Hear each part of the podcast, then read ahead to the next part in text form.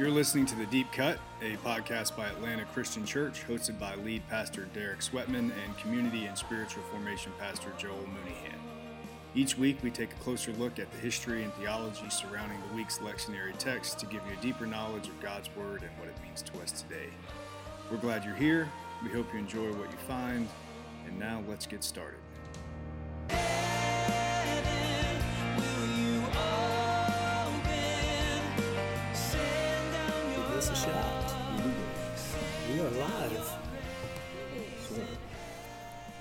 It's not. Uh, It's not going to be live when you hear it. it's not actually live. We're live. not live streaming. Check. It's not radio. Okay. I, I think Tapping it. I'm just making sure it's working. It's okay. going to drive somebody crazy. yeah, with it's the- not. Uh, What is it? ASMR? They're going to go nuts. I love that. okay, with that, welcome back to another Deep Cut podcast. I'm Derek. My friends uh, with me here are Lindsay and Joel, as always. I guess one day we ought to have a guest on here, Yeah.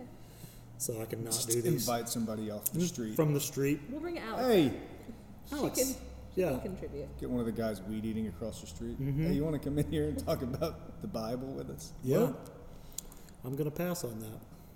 So, okay, well, so our text this week is 1 Thessalonians 4, verses 13 through 18. So, not a long text, but a kind of a weird text. And, um, and Paul, we skip chapters too. The lectionary skips over what appear to be more Thanksgiving passages. Right. So, I can see why they skipped over. We don't need to do another round of Thanksgiving. Boring. Yeah. Here's another section of Paul thanking them. Yeah. And live this way. Yeah. So we get straight into like a deep issue, which which Joel's going to read in just a Dive second. right in. But we get into this deep issue of people who have passed away before Jesus' return. This is the question that Thessalonians have on their mind. Yeah. And so we get to talk about uh, death and resurrection and, um, you know, What comes next? end times. It's a lot of fun. So Joel, read away and then we'll, we'll get started. Yeah. Uh, 1 Thessalonians 4 13 through 18. Paul says, But we do not want you to be uninformed, brothers and sisters, about those who are asleep, that you may not grieve as others do who have no hope. For since we believe that Jesus died and rose again, even so, through Jesus, God will bring with him those who have fallen asleep. For we, uh, for this we declare to you by a word from the Lord, that we who are alive, who are left until the coming of the Lord, will not precede those who have fallen asleep. For the Lord himself will descend from heaven with a cry of command, with the voice of an archangel, and with the sound of the trumpet of God. And the dead will rise, and the dead in Christ will rise first.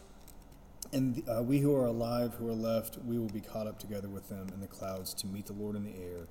And so we will always be with the Lord. Therefore, encourage one another with these words. What? Right? well, let's start with the easy part. It kind of goes from easy to hard. Yeah. So, the first part, Paul talks about those who are asleep, which is really a soft metaphor for Dead. they're dead. Yep. And so, the issue here is people in the Thessalonian church's sphere, some have died, some have passed away, and they're concerned about, uh, well, Jesus didn't come back before they died, so what happened to them? And this is Jesus' fault because Jesus said a lot of things, or several times, Yeah. some stuff he said about his return made it sound like Yeah. that it would be very soon. Mm-hmm. And so um, clearly, some of that teaching is is impacting their um, their fears. And when your frame of reference is eternity, soon can be very long time away. It's true. Like they're yeah. So I, we always, I always think of uh, in my Russian studies and, and being over there that in Russia they have different terms. Like if they say something's going to happen soon or they'll be there soon, that doesn't really mean soon. It could be 10 minutes, it could be 10 hours. But if they say soon, soon, that means actually soon. So I don't know, it's just a random thought. Soon, soon, soon. that works here in America too, because we'll ask my son to take the trash out, and he'll say, "Yeah, in just a minute," Yeah.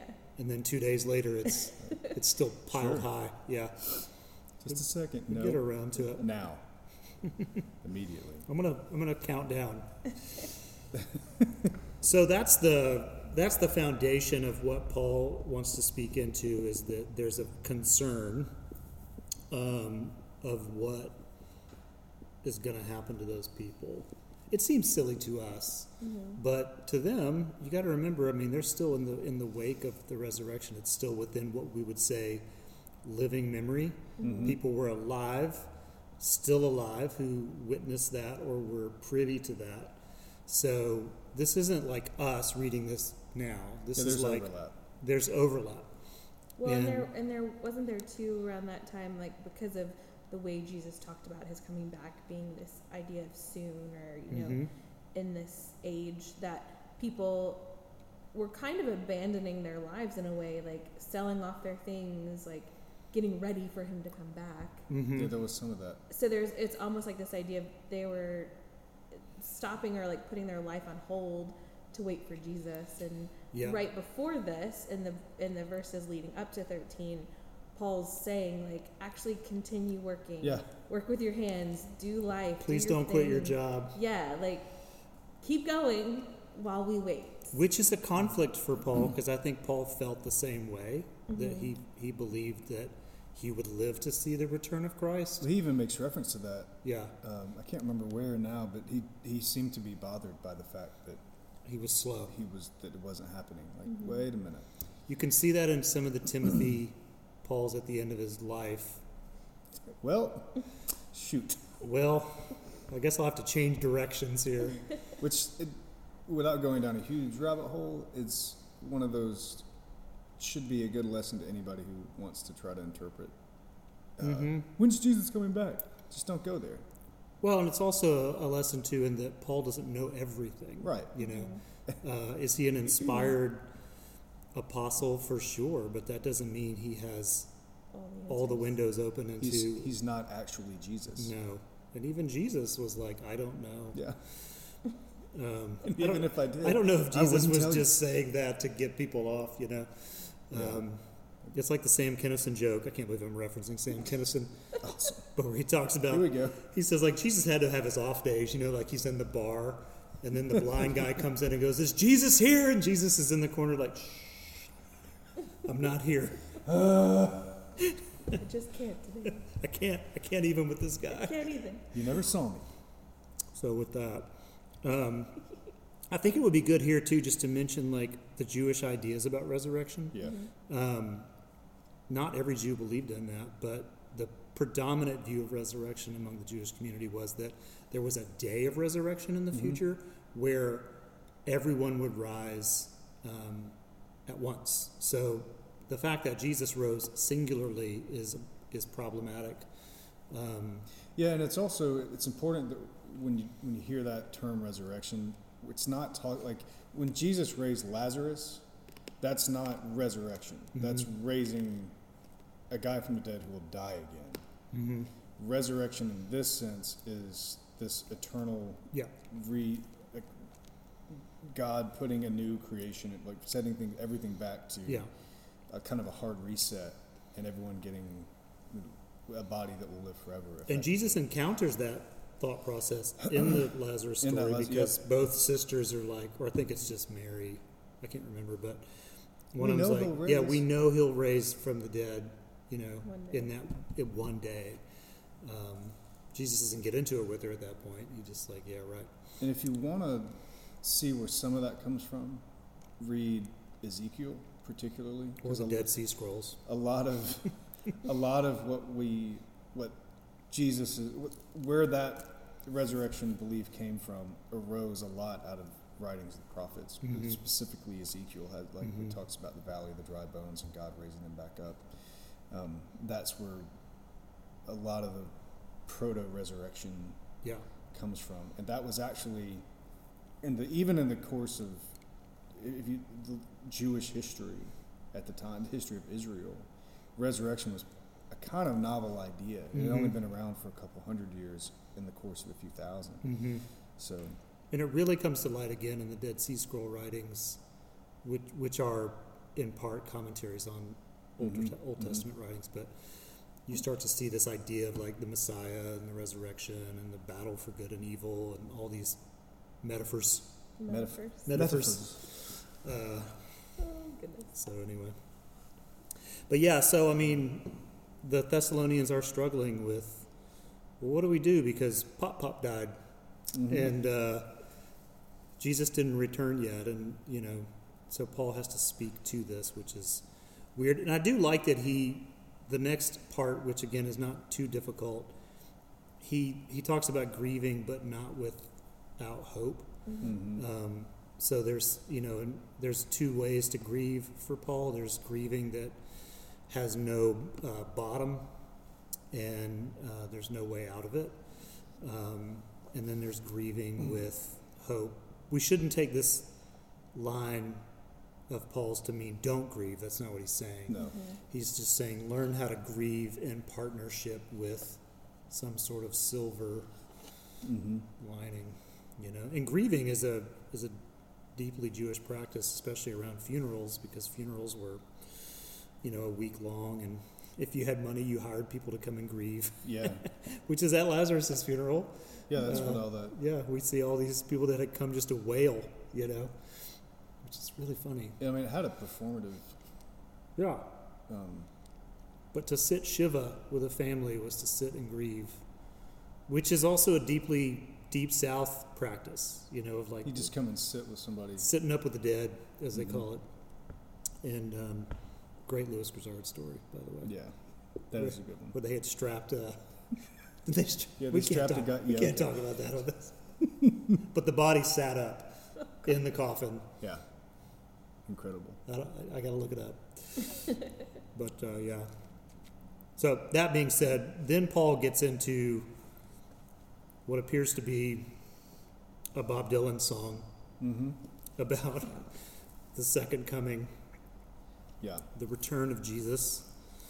Um, and it's a real quickly, I, I think this has been a confusion for people, but let me pull this up on the text.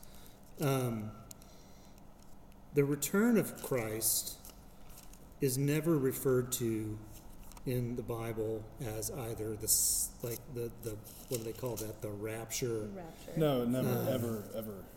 you know, or anything like that, but it's always phrased in this Greek word, the parousia, which means simply presence. So the, the, the coming presence of Jesus is what all of this like second coming language is really about. Mm-hmm. Um, but it's hard because, and we'll see this in, in what Paul tries to do with all the different metaphors.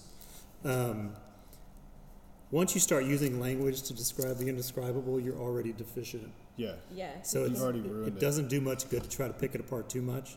Um, but that being said, uh, He's take, got- take it away, Joel.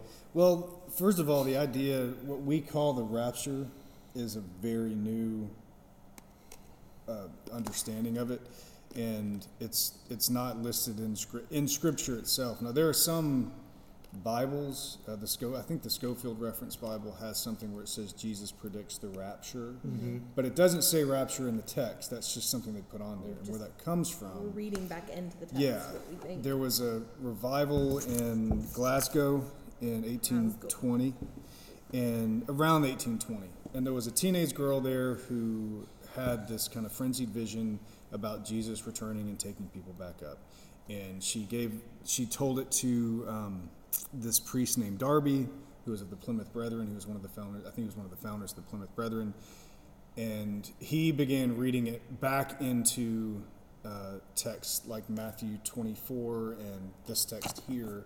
And then he got connected when he came to America to Dwight Moody of the Moody Bible Institute. Anyway, prior to about the 1820s, that was just not what people read this as. And it's not really what the text is saying. But then to get to the, the mixing metaphors, metaphors, um, Paul's using, uh, he's making reference to Moses coming down from Sinai with the Torah. Mm-hmm. He's making echoes of Daniel 7 uh, to give people, Christians, hope and being persecuted for the faith. And then the parousia or parousia, um, which is what would happen. It was the going to meet the emperor and escorting him back to. So it's, it's this whole idea of a, of a king coming, going to meet him, but not going away with him, but actually welcoming him back into the city. And so that's it's not this idea of going and disappearing with Jesus, but it's the idea of going and welcoming Jesus back into new creation. Uh, and then when you get into Jesus makes reference to Noah, and this idea of people being taken away and not being taken away. In that reference, the people who are taken away are the bad ones, the Mhm. people who are uh, swept away by the flood. Mhm. And if you're left behind, it's because Yeah. you were spared. And so the whole idea of left behind and rapture and all that is either reversing what the Bible actually says Yeah. or just reading into it what's not there in the first place. Yeah. Well, there's so I think in us reading the New Testament, if we don't have a strong knowledge of the Old Testament or the Hebrew Bible, whichever way you want to refer to it, like we miss so much. Yeah. Like all those metaphors that you just said, if you don't know any of those stories, you don't read those into the New Testament, which is how Mhm. Paul was writing, because Yeah. he's writing with those old scriptures in mind, not the future and what we might Right. see it as. Yeah, and, and his audience would have caught on to things that it's harder for us to get because we're reading it in English, Mm-hmm. you know, 2,000 years later. Then, I mean, they're reading it in their original language and they're much more, Mm-hmm. they were much more connected to their religious text than, than we tend to be to our detriment. And one of the great things about, because Paul does mix metaphors a lot, um, I think in our passage next week, he mixes three of them.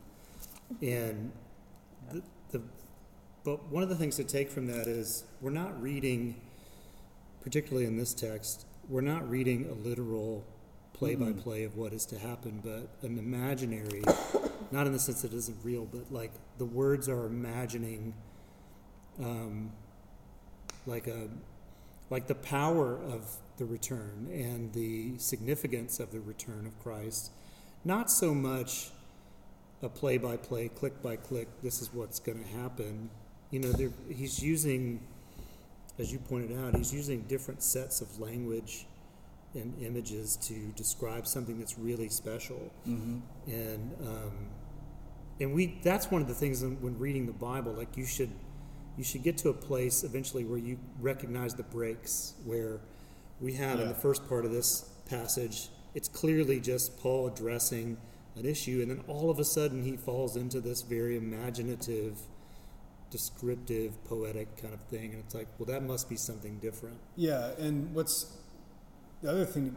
A gen, what part of the genius of Paul is that he does use metaphors well, but in doing that, he's also that's also that was a common rhetorical practice was Yeah. to mix metaphors and and to and to use common events and understandings to paint a different kind of picture. And especially when you're dealing with something as complex and mysterious as what he's talking about, um, there's not one set of metaphors that will work. Well, it's because he's trying to explain something and describe something that we have no idea Yeah. what it's actually going to be like. What And he- what he- is it going to look like? And he really doesn't either. What's going to happen? Um, yeah no one has the tape Yeah. yeah. I love this quote uh, by A.W. Tozer. Um, and he says, We learn uh, by using what we already know as a bridge over which we pass to the unknown. It is not possible for the mind to crash suddenly past the familiar into the totally unfamiliar. Even the most vigorous and daring mind is unable to create something out of nothing by a spontaneous act of imagination. So we have to use things that we're familiar with, things that we've seen, to explain something that we've never seen. Right. And that gets I mean that's hard. That's really hard. And then of course there's going there's going to be the possibility of misunderstanding by someone who 2000 years later is reading what you wrote to a diff- Yeah. totally different group of people That's in why a totally different time. it doesn't do any good to imagine heaven with literal streets of gold. Yeah. It's just learn learn metaphor and learn simile and learn like yeah. But remember too, like the resurrection of Jesus was a, a, a head trip for the disciples, um, because they had to reckon with their understandings of the resurrection. Yeah. We have a singular resurrection in our presence, and th- again, this is someone who has returned from death. Again, there's no way to explain that And and they had to figure out how they had to figure out what that meant. Now the Gospels don't tell us what it means, except through some metaphor. Um, but it's Paul that comes along and gives it like Fleshes it out. he fleshes it out in 1 Corinthians 15, which seems to be the oldest like resurrection text in terms of I mean he talked about the resurrection here, but he explains what it means in 1 Corinthians 15 and um, but yeah, I mean it early Christians had to wrestle with how does how does the resurrection of Jesus provide for us a future hope in the current world in which we're living, which involves a lot of grieving, involves a lot of sorrow, and whatever we think of our current state uh, here in U.S. America, if if you can go back in time and, and see the historical context in which the early Christians lived, it, the only word that you would come up with is barbaric Mm-hmm. And it, you would find it unlivable. And so it doesn't it doesn't relate to us in any way in No. terms of like what they experience, not just them but everybody. And so it's it's very hard for us to uh, imagine what that was like. But yet Paul is inserting. Well, the resurrection gives us hope beyond not just the grave, but beyond all of The this. trouble. Yeah. Yeah, and it's. I mean, I think part of the hope is that the, Jesus, Jesus's resurrection is the, he's the firstborn from the dead. If there's a firstborn, that means that there are Mm-hmm. others to come, and the and meaning us. And so, it's a paradigm shift, and it's it's this signifier that uh, death is not the end of the story Mm-hmm. and that there not only do our souls get to be with Jesus, but there's this idea that creation will be restored to how it was intended in the very beginning. Mm-hmm. And Jesus' resurrection is kind of the, the forerunner to that. It's the it's the new pattern. It's the um, the kind of once and future. Like Yeah. it's, it's happened now, but it will happen again for all of you. And Yeah. whatever trouble you face and, and whatever um, whatever fear you have of death, uh, it's perfectly fine to fear it and be uh, uh, you know apprehensive about it because it's not what God wanted. But Mhm. it's not the it doesn't have the final word. Life, Right. Christ's resurrection, Yeah. and victory has the final word. and that hope in us in our like now we're waiting and watching and obviously there's the grief like we're talking about Mhm. if we lose someone or if we see the pain in the world like those things should grieve us they Right. should make us sad and upset um, and i think this was eugene peterson I- used a few weeks ago when we were talking about hope as well but um, believing god is actively involved in his creation and vigorously at work in redemption Mm-hmm. and that's that's what we're waiting for in this idea of Jesus return and it not being the rapture but his presence the actual word that's in the text his presence coming back that's Mhm. what we're waiting for Yeah. and the healing that that's going to bring to the earth to the Mhm. world yeah. I had a professor tell me once that the resurrection is the end of the story that was pushed back to the middle. Yeah. And uh, so the middle got to see the end, and then that gives us the, the language of faith that we move through life with until the end. And so, um, yeah, so the first. The first viewers of the resurrection were super blessed and lucky. It's like an overture before a symphony. Yeah. Like it's Here's it's the giving you the theme. Listen for this later. Yeah, yeah, that's exactly right. And uh, so, yeah. Well, that's all I've got. Anything, anything else? Yeah, I think yeah, yeah that's pretty good Man, the last two have been kind of short. yeah. No complaints though on Don't the be scared section. when you read it. don't be scared Yeah, just this Don't is a message. This is a message of hope, not of fear. But to Lindsay's point, I mean, this is true. Like earlier when you were saying, if you don't know the whole corpus of the Bible, it makes these things difficult. So it's like, mm-hmm. you know, it's the funny thing we say around here is that the Bible should be read with supervision or not without supervision. And so it is good to have people around you that know the text a little better. So, well, with that, we'll sign off and we'll see you guys next week. Cool. have a good week Later on, Neil. Thanks for listening to this episode of The Deep Cut. If you'd like more episodes, want to listen through our archives of sermon series, or if you're in the Atlanta area and want to learn more about ACC's mission and ministry, you can find us online at www.atlantachristianchurch.org or follow us on Instagram at the handle Atlanta Christian Church. Special thanks to Jeff Box and Dave Hick for our musical themes, and thanks again to you for listening. We'll be back next week, but until then, y'all have a good one and go with Christ. Grace and peace, and we will see you soon.